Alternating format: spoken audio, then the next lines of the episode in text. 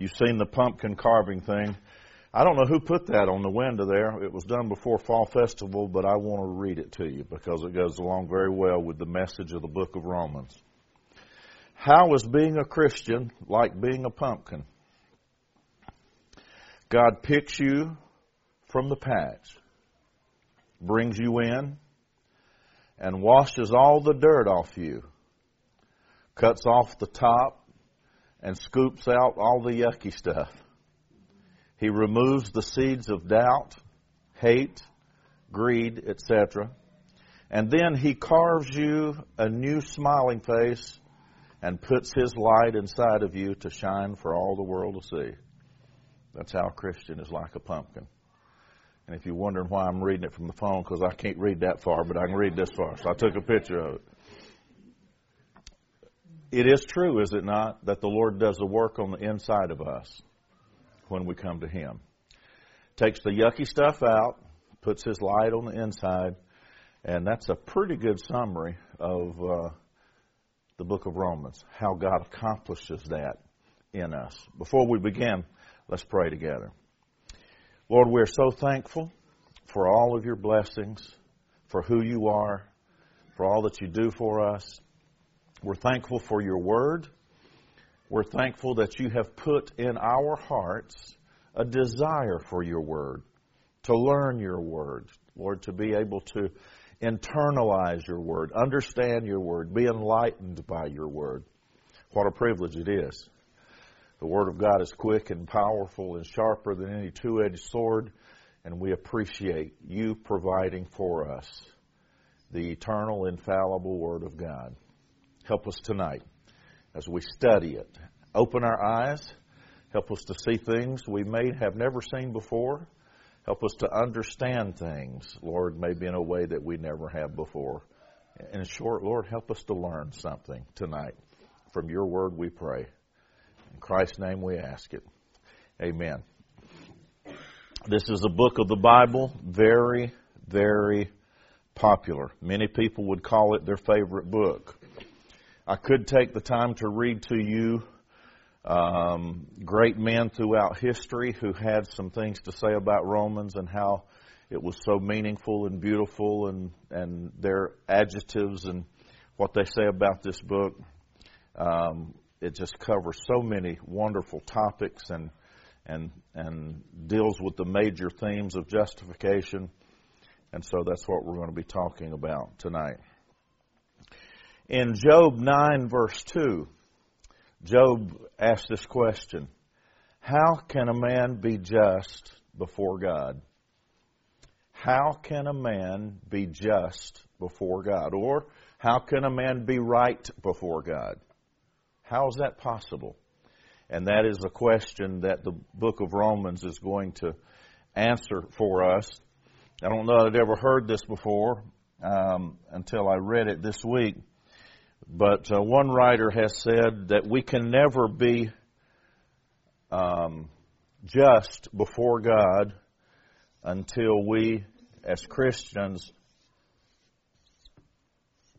that's a you there, until we what? Adjust and and come to Him. Um, and there's a lot to be said for that we cannot be just until we come to the Lord and we can allow Him to adjust us. You've probably heard of um, maybe an attitude adjustment or carburetor adjustment. Sometimes things need to be tweaked, sometimes they need to be adjusted. Boy, when it comes to the heart of man, we really need more than adjustment. I like what he said. It's a little play on words there. We can't be just until we're adjusted. But um, it really takes more than a little tweaking for the human heart to be made just. It takes a miracle that only the Lord can do for us. So, we're going to take the time to read um, at least the first seven verses, which serve as an introduction to the uh, book of Romans. Romans chapter 1, verse 1. Paul, a bondservant of Jesus Christ, called to be an apostle. And since this is the the first of the epistles that we are studying, let's let's pause just a minute and take a look at that. If I write you a letter, most of the time you began how? Dear something, yeah. dear John, dear Jane, dear whoever. So usually the way we do it is we begin with their name, right? We begin with the recipient's name, dear John. And then we end by signing our name. It was exactly opposite in those days. And so we see Paul habitually, he does this. When he starts out writing an epistle, he starts out with whose name? His own. He says, Paul, a bondservant of Jesus Christ, called to be an apostle, separated to the gospel of God, which he promised before through his prophets in the Holy Scriptures, concerning his Son, Jesus Christ our Lord, who was born of the seed of David, according to the flesh, and declared to be the Son of God with power, according to the Spirit of holiness, or the Holy Spirit, by the resurrection from the dead. Through him, we have received grace and apostleship for obedience to the faith among all nations for his name, among whom you also are the called of Jesus Christ.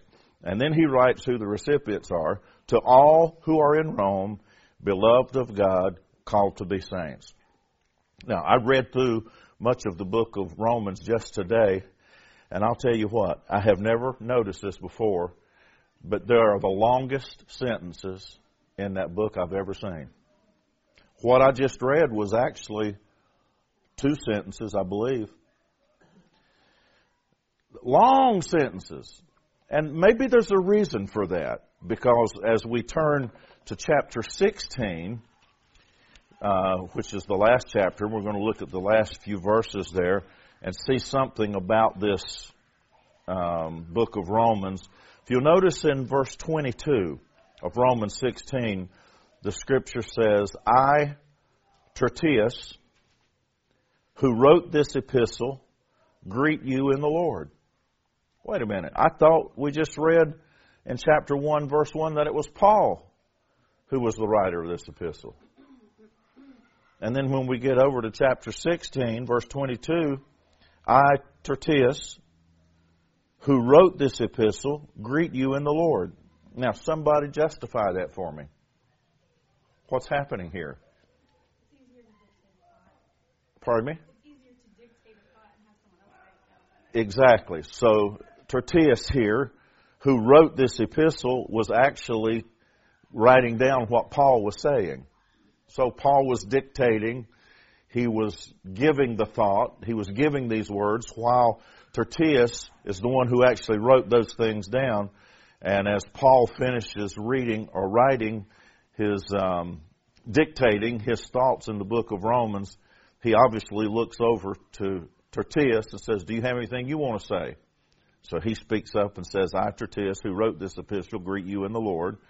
And then Paul picks up from there. So he is an amanuensis. He is the, the secretary, the copier, the one who is writing down what Paul has to say. So, I was thinking today as I looked at some of these, I found some sentences that were like yay long. It was unbelievable. I thought, boy, my, my English professor in college would love to have got a hold of that. Oh my goodness. Run on sentences to the max. But, but maybe it's more understandable, see, because we know now why, because Paul is just kind of speaking off the top of his head, perhaps dictating, speaking extemporaneously, sharing his thoughts or whatever, and Tertius is writing them down. So there are sentences that run on and on and on and on. And uh, maybe that explains some of that. Absolutely. That's exactly right. They didn't have punctuation anyway. But but boy, when it's translated into English, it sure makes for some long ones, doesn't it? I noticed that several times today. So as we as we look at this, uh, we know that Paul is the writer. There was a man who was writing down what Paul had to say. And uh, does anybody have any um, idea maybe why Paul would do that? Why wouldn't he sit down himself and write that? Anybody have any input? He did. In one place, Paul wrote to uh, a, a group of people there, and he said, If it were possible, you would have plucked out your eyes and given them to me. Because he did have some problems, obviously, with eyesight. Uh, and that may also explain why Luke, the physician, traveled with him a lot to help him along those lines. Some people think that problem with his eyesight, which he obviously had based on what he himself had said, could have been uh, his thorn in the flesh that he talked about and asked for relief from and healing from. So, and maybe we'll get into that next week. But for tonight, suffice it to say that Paul is the writer. He's dictating this long letter, really, by comparison to some of the others, um, to the people in Rome. I think I'm going to spend some time Sunday on Romans chapter 1. So I'm not going to read through the bulk of that. However, I would like to point out that as we look um, at verse 15 in chapter 1, Paul says, So as much as is in me, I am ready to preach the gospel to you who are in Rome also. Up until this point, Paul's never been to Rome. And he's never met them. He doesn't know them. They don't know him. It's only by way of writing and hearsay uh, and the reputation that um, they know about each other. And so he says, I'm wanting to come and visit with you. Uh, but as soon as he says that, I'm ready to come preach the gospel to you who are in Rome also. The next two verses really serve in some ways as the text of Romans. This is the theme. This is the important. This is the, the golden kernel in the book of Romans, where Paul says, chapter 1, verse 16 and 17, For I am not ashamed of the gospel of Christ, for it is the power of God to salvation for everyone who believes, for the Jew first, and also for the Greek. For in it the righteousness of God is revealed from faith to faith, as it is written, the just shall live by faith. And we have just read God's way. I asked a moment ago about how could a man become just? How could that happen? It can only happen God's way. And God's way is that the just shall live by what? By faith. You have to believe in the Lord Jesus Christ and do it His way. The just shall live by faith. So, uh, Sunday morning, I'd like to talk about the need for justification and use the rest of Romans there, at least as part of our text.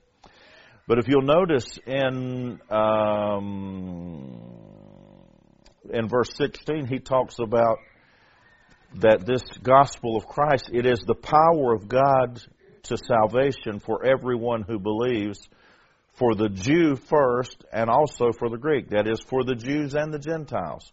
It's the same path to salvation. Now, that's an important um, thing that he's highlighting there because, in large measure, how did the Jews respond to the gospel? He came into his own, and his own received him not. So, for the most part, the Jews rejected Christ. They didn't want anything to do with Jesus. And so, Paul is stating right here up front that, that the just shall live by faith, and that is true for the Jews as well as it is the Gentiles. The Jews can't ignore that. That's part, it's not part, it is the message of the gospel. And so he's kind of putting that in there up front before he continues his writings here. Um, Jews need grace too. Uh, we read in chapter two. We're not going to have to take time. We're not going to take time. We don't have time to look in all these chapters and and give a lot of attention to these themes.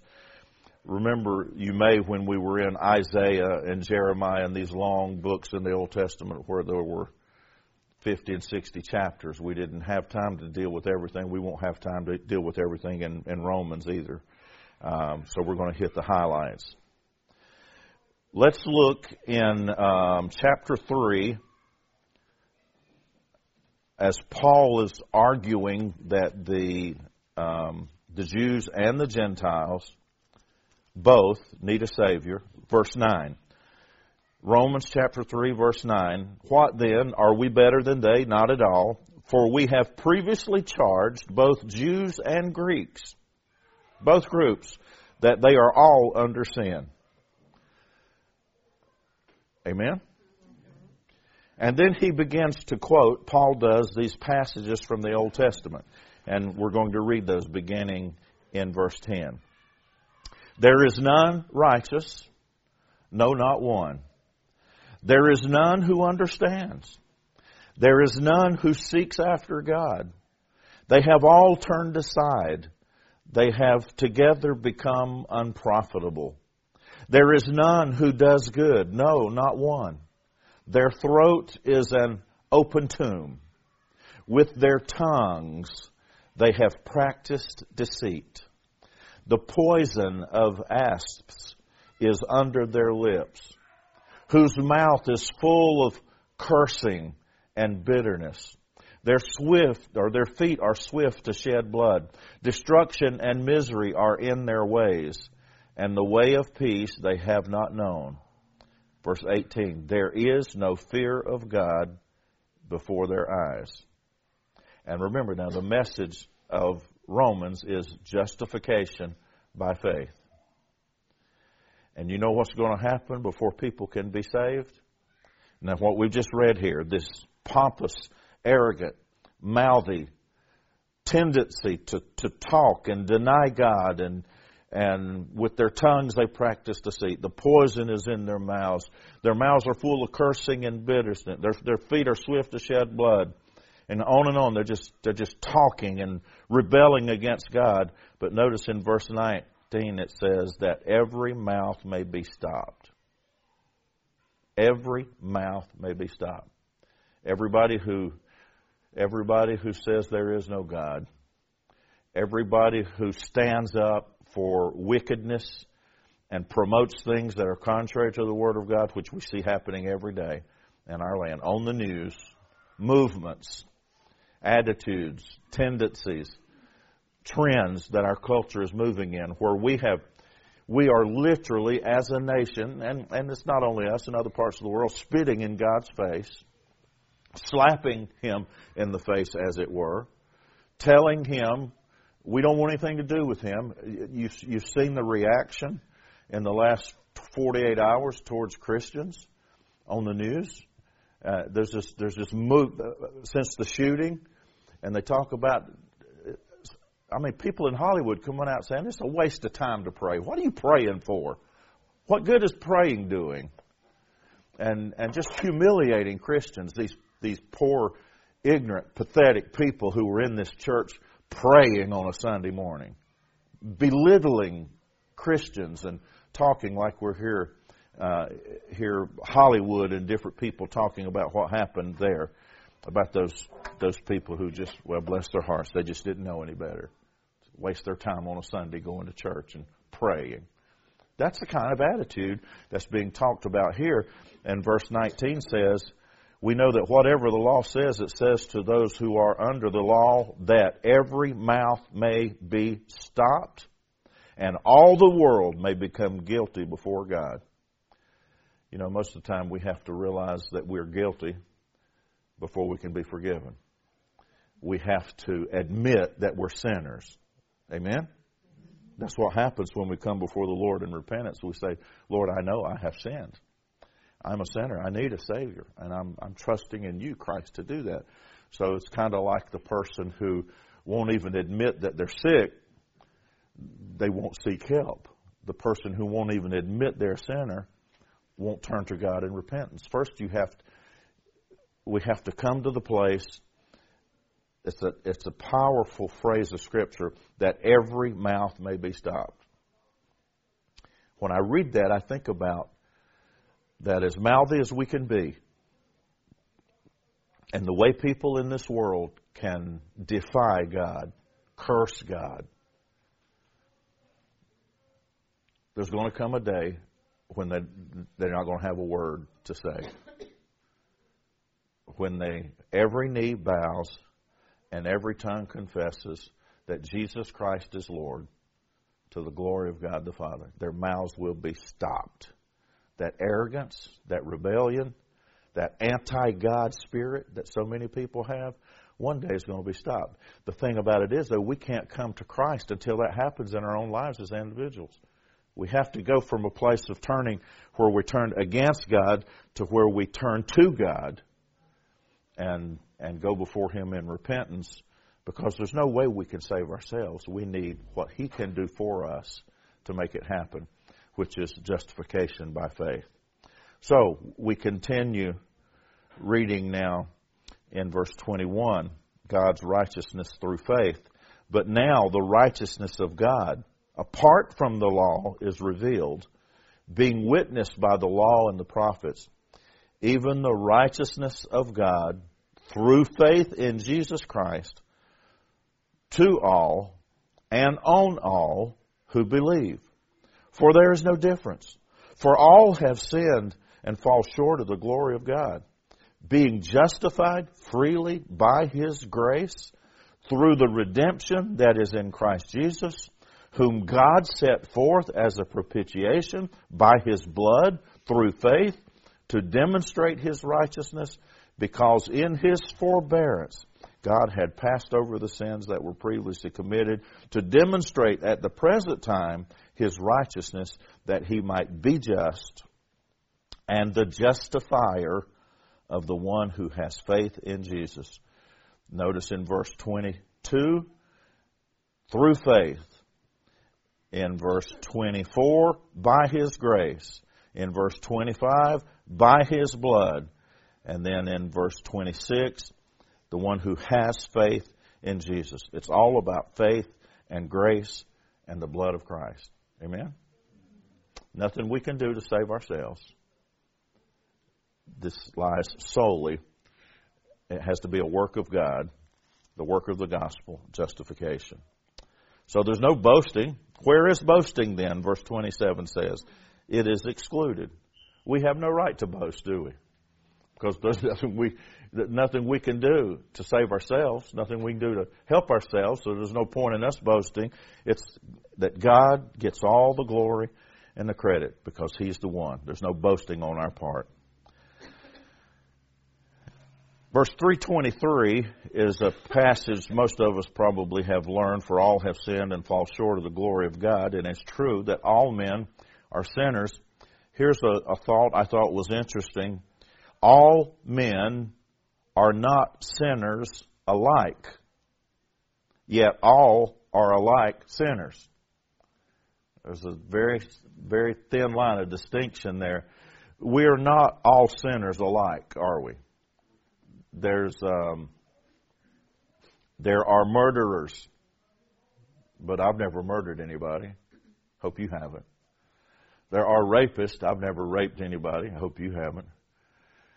But when it comes down to us, all of us are alike in the fact that we're all sinners. Although all of us are not alike in the sins that we've committed. But all have sinned and come short of the glory of God. So really we have no reason to boast, no reason to gloat, no reason to feel better about ourselves than what someone else uh, is. Uh, we're all in need of God's mercy and grace. As verse 28 says, Therefore we conclude that a man is justified by faith, apart from the deeds of the law. And then it continues uh, in verse 30, since there is one God who will justify the circumcised by faith and the uncircumcised through faith. In other words, for the Jew and the Gentile, the process is the same. It doesn't change. Uh, incidentally, how many ways are there to heaven? One. Way, and that's Jesus Christ. And we have indications of that here. Abraham was justified by faith. And Paul is going to use Abraham as an example. Uh, verse 3 of chapter 4 says, For what does the scripture say? Abraham believed God, and it was counted to him for righteousness. Now, to him who works, the wages are not counted as great as grace, but as debt. Let's talk about that for just a moment. Abraham, when the Bible says that Abraham believed God and it was accounted to him for righteousness, can anybody can anybody take me back in scripture and kind of tell us the story of what that's talking about where it says Abraham believed God and it was accounted to him for righteousness? The story of when he went up with Okay. Right, and even before that. Let's go back before he went on the mountain with his son. Pardon me? That yeah, and and he's when he was told that he was like 90, right? You're going to have a son. Yeah. and and actually it the the promise was still 10 years out. So when Isaac was born, Abraham was 100 years old, Sarah was 90. And um, I sure hope they had more energy at that age. oh goodness. So the Bible says that Abraham believed God and it was accounted to him for righteousness. In other words, he he didn't understand how it was going to happen, but he said, "Okay," and he he accepted the fact that this this was going to be the case. Okay, uh, thank you, Lord. And uh, he waited and he waited and he waited, but he believed God in the process that, that this was going to happen. Um, Abraham is justified before circumcision. Now, circumcision came later, right? But Abraham was not circumcised when this happened. What's the significance of that? How did the Jews feel about circumcision? It, that's basically the case. You had, man, you, you weren't a true Jew if you weren't circumcised. And you couldn't be God's people if you weren't circumcised. It's part of the covenant. And so the point is being made here that before there was circumcision, Abraham was faithful and believed what God said. Which goes back to what we're supposed to do with regard to having our sins forgiven. It's not about works and something we're going to do. It's about something we, we confess and believe in the Lord Jesus Christ, and thou shalt be saved, the Bible says. So, uh, he makes this argument in chapter 4 about the, the purity and the blessedness of just being believing. Um, the last verse in chapter 4 says, talking about Jesus, who was delivered up because of our offenses and was raised because of our justification. So when the Bible says that Jesus was delivered up because of our offenses, what's that talking about?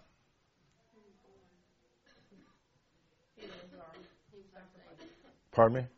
He was our sacrifice. On the cross. Yeah, he was delivered up on the cross because of our offenses, right? Mm-hmm. Isaiah 53. He, he carried our sorrows. He bore our sin. He went to the cross for us. He was, he was guiltless. He was sinless. He was perfect. He, he was like a sheep being led to the slaughter. He hadn't done anything wrong. But he went to the cross for our benefit, not for his. He was delivered up because of our offenses, but then he was raised because of our justification. And then in chapter 5, notice what the Bible says we have because of our relationship with the Lord and having been justified. The Bible says in verse 1, we have peace with God through our Lord Jesus Christ. Verse 2 says we have access by faith. Um, it goes on to say we rejoice in hope. In verse 3 it says we glory in tribulations. What's that mean?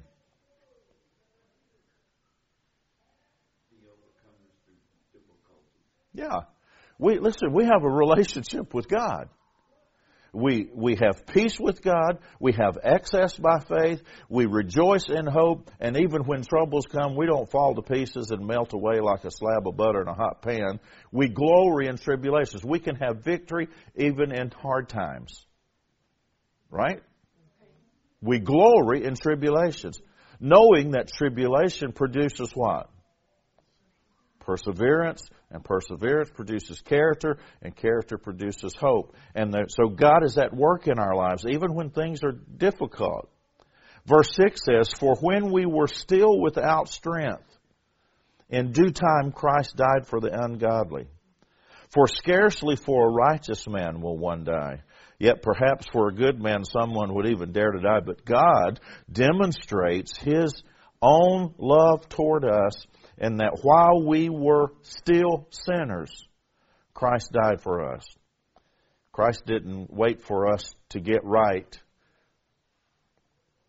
and then die for us. He died for us when we were still sinners. Much more then, having been justified by his blood, we shall be saved from wrath through him. Wow, there's there's so much depth and doctrine in the book of Romans. It's just unbelievable. Um, verse 18 of chapter 5. Therefore, as through one man's offense, judgment came to all men, resulting in condemnation, even so through one man's righteous act, the free gift came to all men, resulting in justification of life. Let's, let's unpack that verse, verse 18. When the Bible says, as through one man's offense, judgment came to all men, who's it talking about? Adam. Adam messed up, and he messed us up in the process. Right? We, we all have this, this sinful nature when we're born. We've got it. It's just who we are. That's why the Bible says there's none righteous, no, not one, and all have sinned and come short of the glory of God because we're descendants of Adam. And the Bible said, as through one man's offense, judgment came to all men. We're all born in sin, resulting in condemnation. But then along comes Jesus, the second man, Adam. Even so, through one man, one man's righteous act, the free gift came upon all men. What's that talking about? One man's righteous act, the free gift came. Jesus on the cross, bringing salvation and eternal life to all of us. So because of Adam, all of us were messed up in sin, but because of Jesus, all of us can be set free from that and delivered because of the righteous act of the Lord Jesus Christ. If you'll notice, through one man, man is capitalized there because it's acknowledging that that is the Lord Jesus Christ verse, excuse me, chapter 6 is an interesting chapter. We're going to talk about it just a little bit and read portions of it. Chapter 6 says, What shall we say then? Shall we continue in sin that grace may abound? Certainly not. How shall we who died to sin live any longer in it?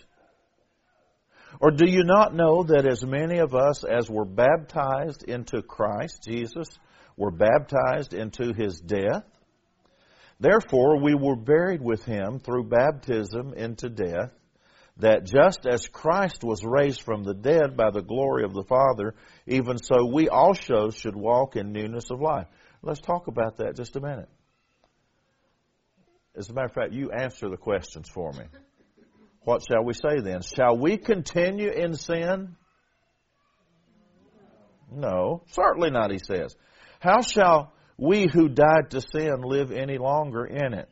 Does it sound like to you that Paul would have a problem with somebody who who has come to Christ and become a Christian and they keep habitually sinning?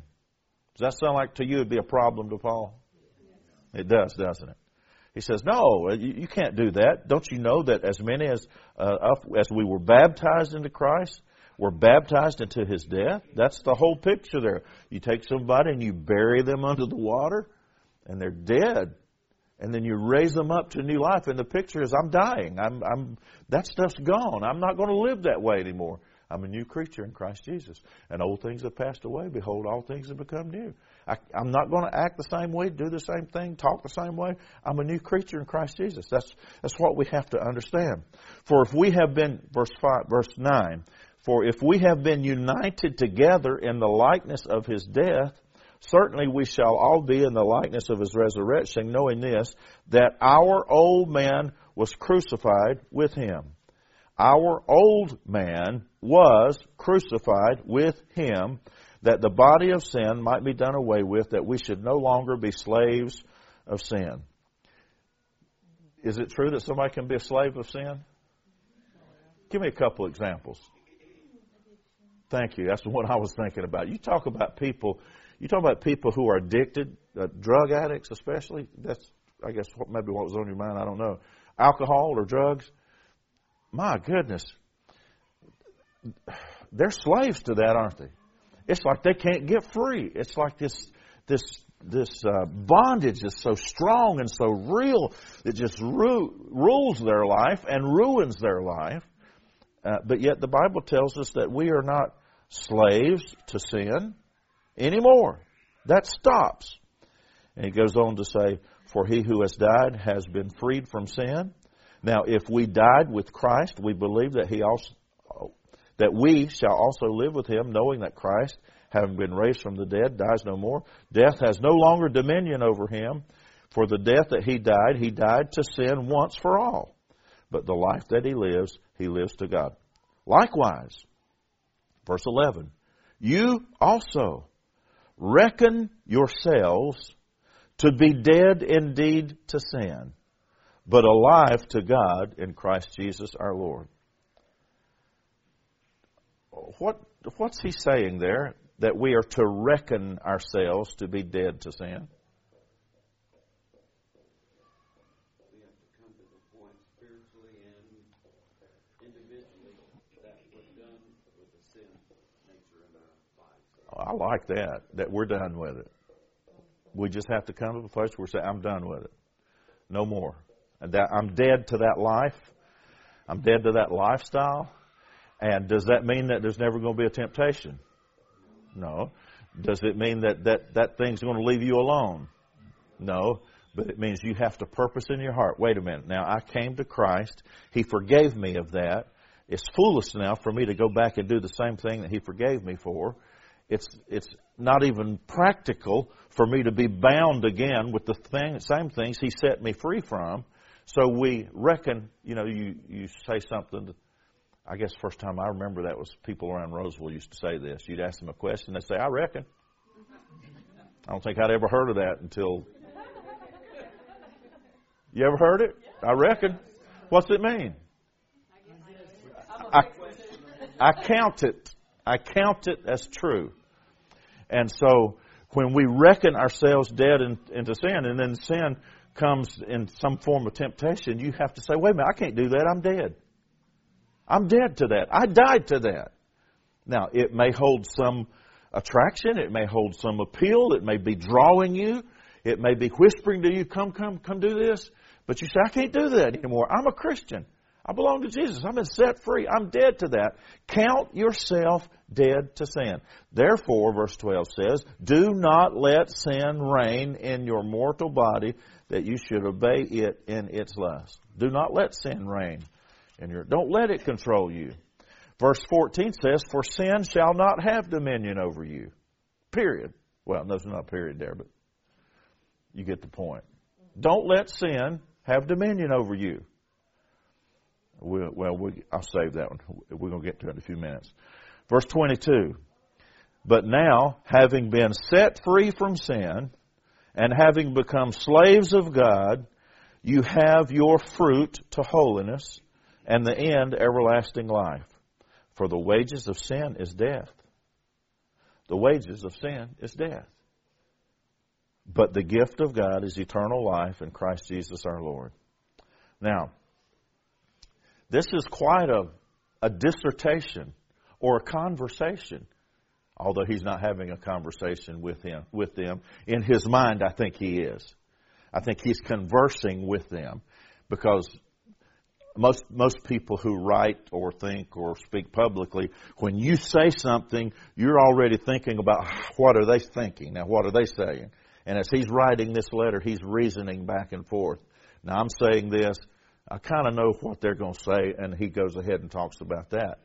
So this is a problem, is it not? When you come to Christ, maybe you've had addictions, maybe you've been living in a sinful lifestyle. You come to Christ, you've been freed from that, you've been forgiven for that. You now supposed to be dead to sin. And what's that sin do? It comes knocking on your door, right? It tries to trick you up. It tries to pull you back into that. And and that's that's the way it is. It, it's it's that way for me. It's that way for you. It's that way for anybody. That's what the devil's job is to try to trick us, trip us up, and drag us back into something that that we were forgiven for. And so then he, then Paul acknowledges and he tells us this this scenario, if you will, beginning at verse 15. He says, For what I am doing, I do not understand. For what I will to do, that I do not practice. How many of you have ever thought you were going to do better? You willed to do better. You decided to do better, but you never did better. Oh, that's just me. it is, except except not nearly as important as, or mm, far more important than the diet, right? These things are. He says, For what I am doing, I do not, I don't understand why I do this. For what I really want to do, that I do not practice. But what I hate, that I do. If then I do what I will not, what I will not to do, I agree with the law that it is good. It tells me this is wrong. I feel badly about it. Verse 17, but now it is no longer I who do it, but sin that dwells in me. For I know that in me, that is in my flesh, nothing good dwells. For to will is present with me, but how to perform what is good, I do not find. For the good that I will to do, I really want to do it, I do not do it. But the evil that I will not to do, that I practice. Now, if I do what I will not to do, it is no longer I who do it, but sin that dwells in me. I find a law that evil is present with me, the one who wills to do good.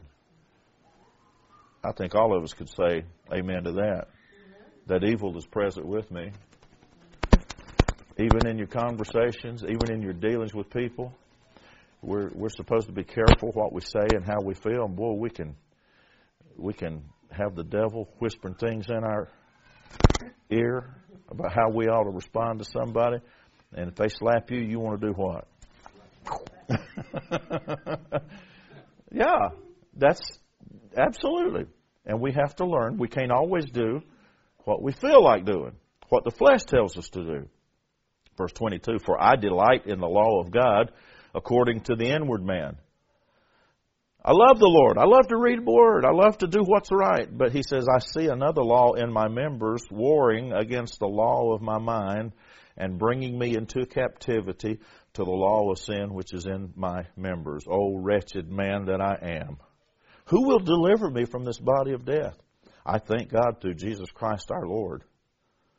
So then, with the mind, I myself serve the law of God, and with the flesh, the law of sin and he's describing this this very real battle, isn't he?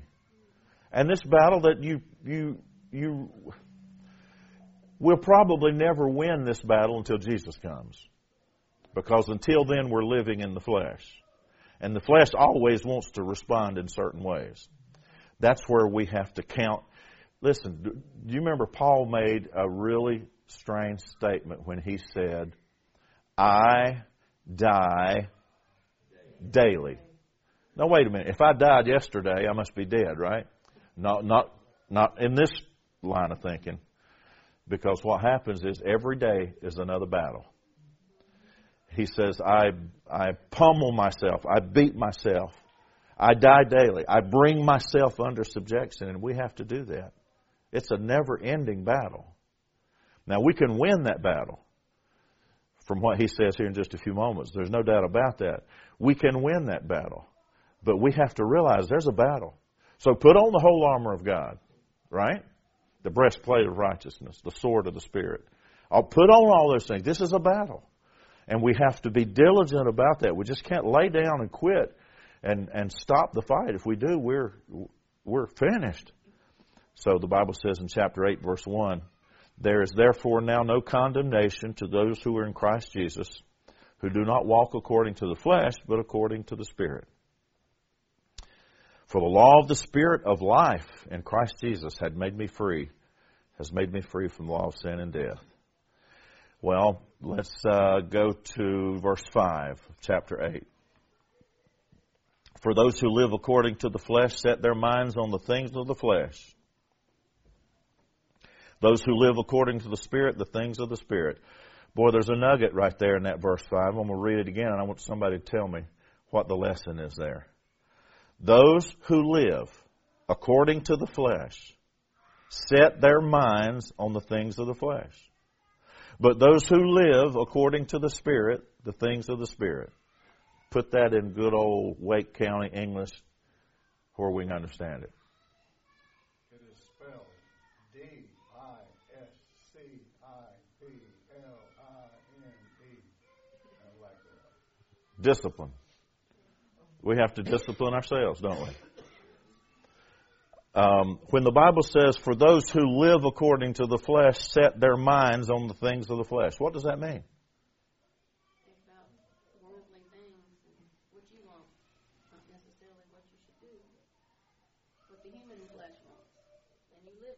Okay, and so give me an example. If if I was, let's see, if I was living according to the flesh, an example of me setting my minds on the things of the flesh in a very practical way would be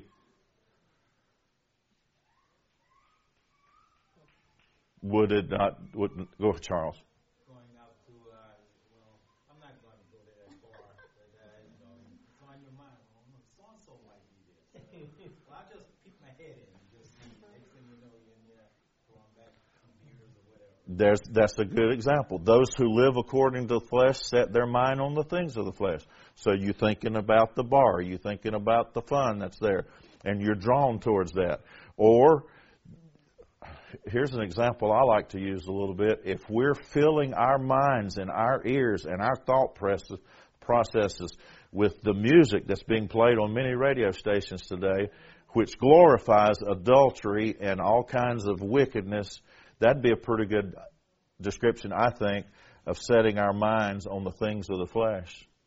And when that does, does that feed the flesh or does it feed the spirit? Feeds the flesh, right? And whatever you feed the most is going to get stronger, right? So, by a lack of discipline, not not being careful about what we listen to, what we put in our minds, our ears and our hearing, we we either set our minds on the things of the flesh or we live according to the spirit. I mean, let's face it, you're you're not going to be you're not going to be filled with the spirit and ready to worship God and and feel so close to Jesus if you're riding down the road listening to some of this stuff that I've heard I don't even know how the FCC allows it. There's been a couple times I've been at a, like a stoplight on Capitol Boulevard and somebody pull up beside me, boom, boom, boom, boom, boom, boom, boom, boom. Well, it's not the boom, boom, boom, boom part. That's that's the part. It's the language and the message. And I'm thinking, how could anybody listen to that garbage? Certainly, how could any Christian listen to that garbage, which has profanity and vulgar talk all through it, and, and violence, and we're going to listen to that as Christians? Now, that's not very good discipline there, is it? Mm-mm. That's a, that's the way to sabotage your walk with the Lord really quick.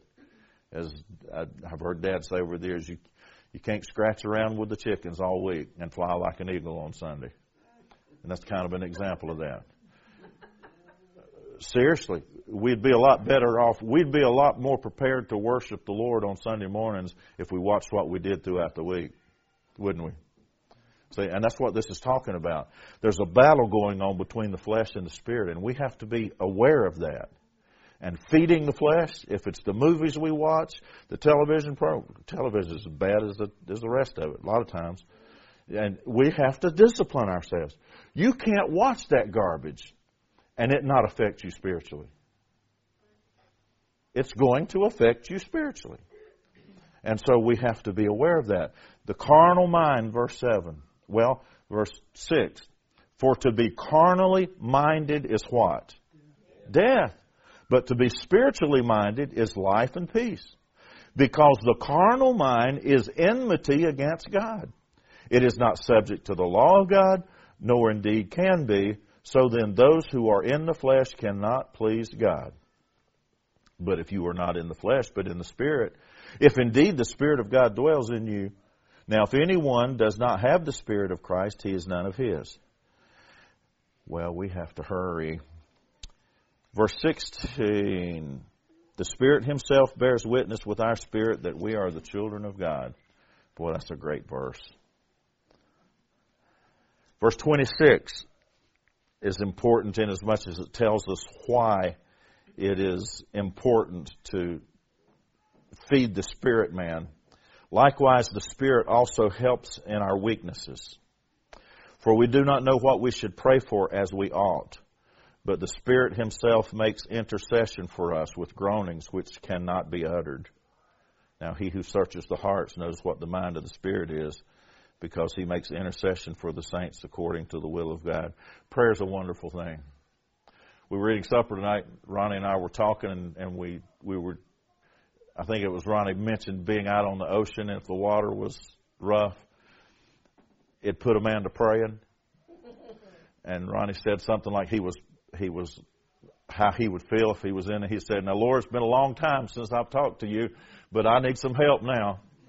And he said, That'd be bad. And I said and we he was talking about me being out on a boat fishing recently and, and I said, Listen, if any pastor has to go before the Lord in prayer and say, Lord, it's been a long time now, but you hadn't heard from me, but you know you're in trouble right off, right? We have to be people of prayer. We have to people who are, be people who are in touch with the Lord, and the Spirit will help us with our weaknesses, and the Spirit will help us through those hard times. So, uh, verse 29 For whom he foreknew, he also predestined to be conformed to the image of his Son the Lord wants us to be like Jesus. Verse 31. What then shall we say to these things? If God is for us, who can be against us? Let me ask you this question. If God is for you, who could successfully be against you? No one.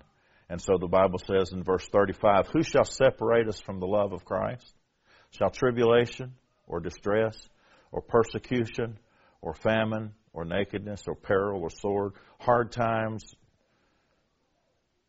opposition. Verse 37 says, Yet in all these things we are more than conquerors through him who loved us.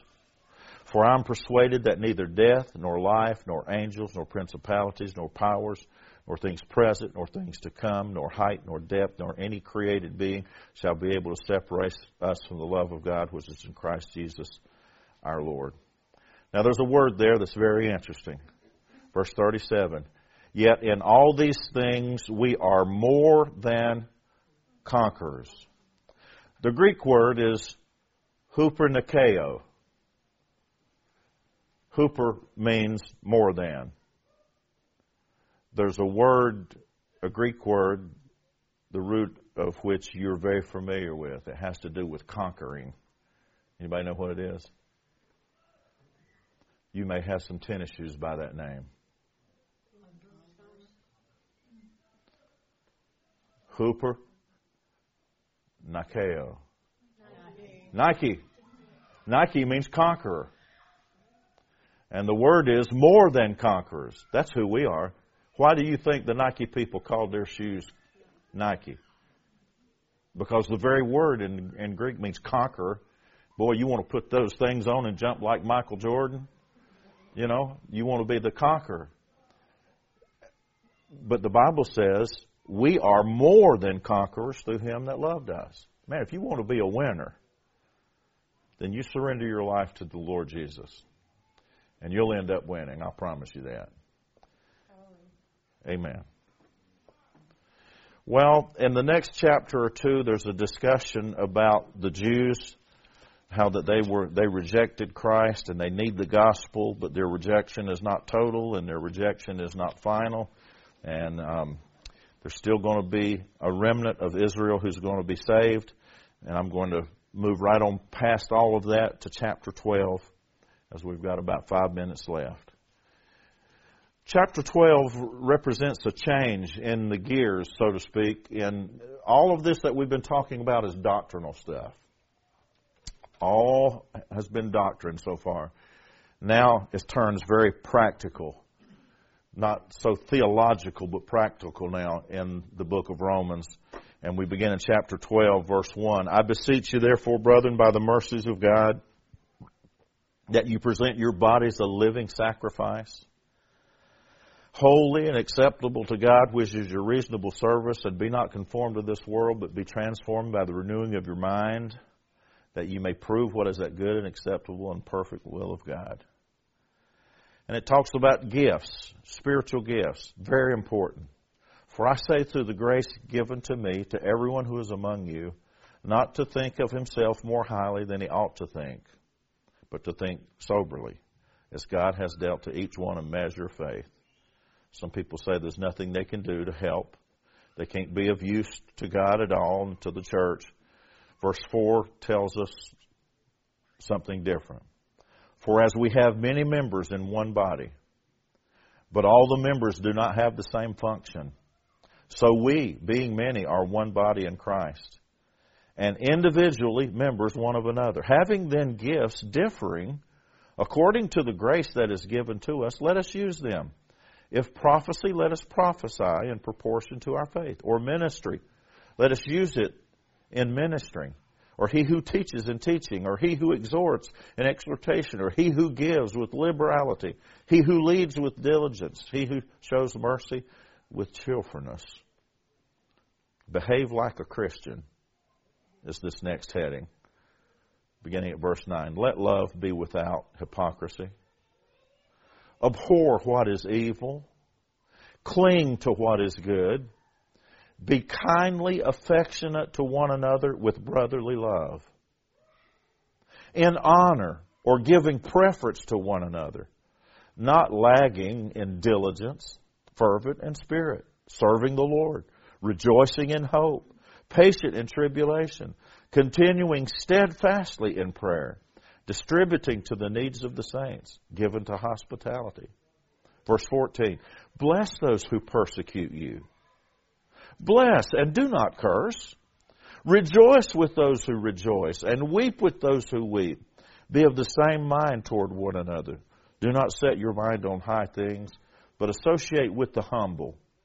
Do not be wise in your own opinion.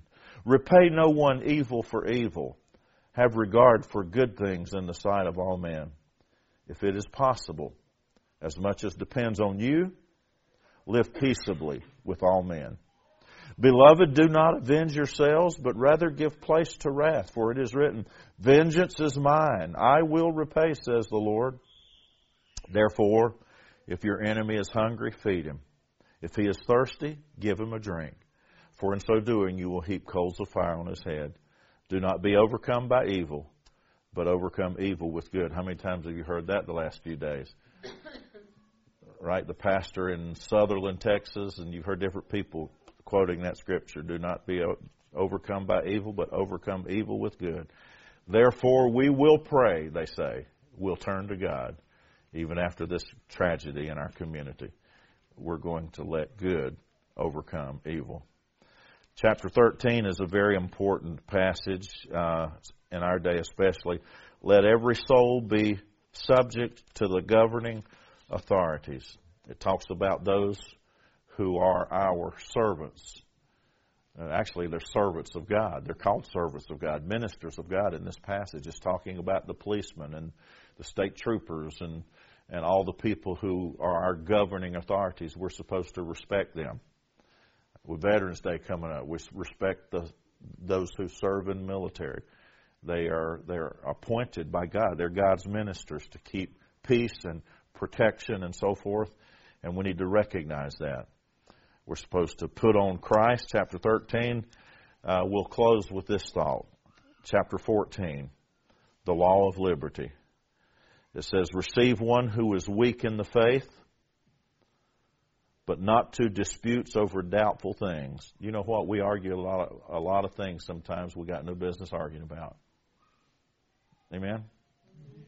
And so it's talked about right here. One who believes he may eat all things, but he who is weak eats only vegetables. Let not him who eats despise him who does not eat, and let not him who does not eat judge him who eats, for God has received him.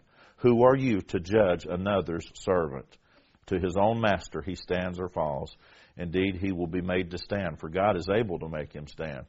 And it goes on to talk about things that some people will eat and other people won't eat, and they get to criticizing one another. Doesn't accomplish a thing.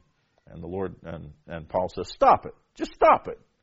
Judging people about things like this. Um, to his own master he stands or falls. And who is the master? Amen. We answer to him. So there's some things the scripture doesn't speak about expressly, doesn't violate biblical principles, and then people get all worked up about it and and and and go on a witch hunt for something. Uh, we just need to need to be careful about that. Verse 12. So each of us shall give an account of himself to God.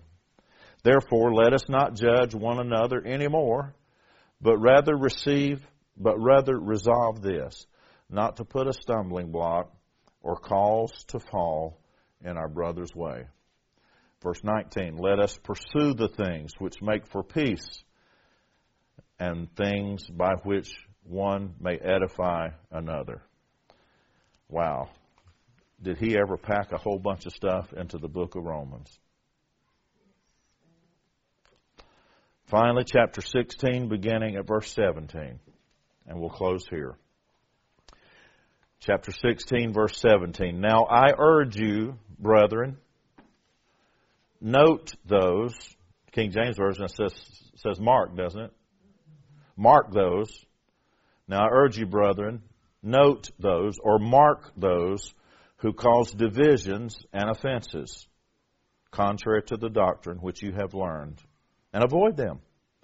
For those who are such do not serve our Lord Jesus Christ, but their own belly, and by smooth words and flattering speech deceive the hearts of the simple.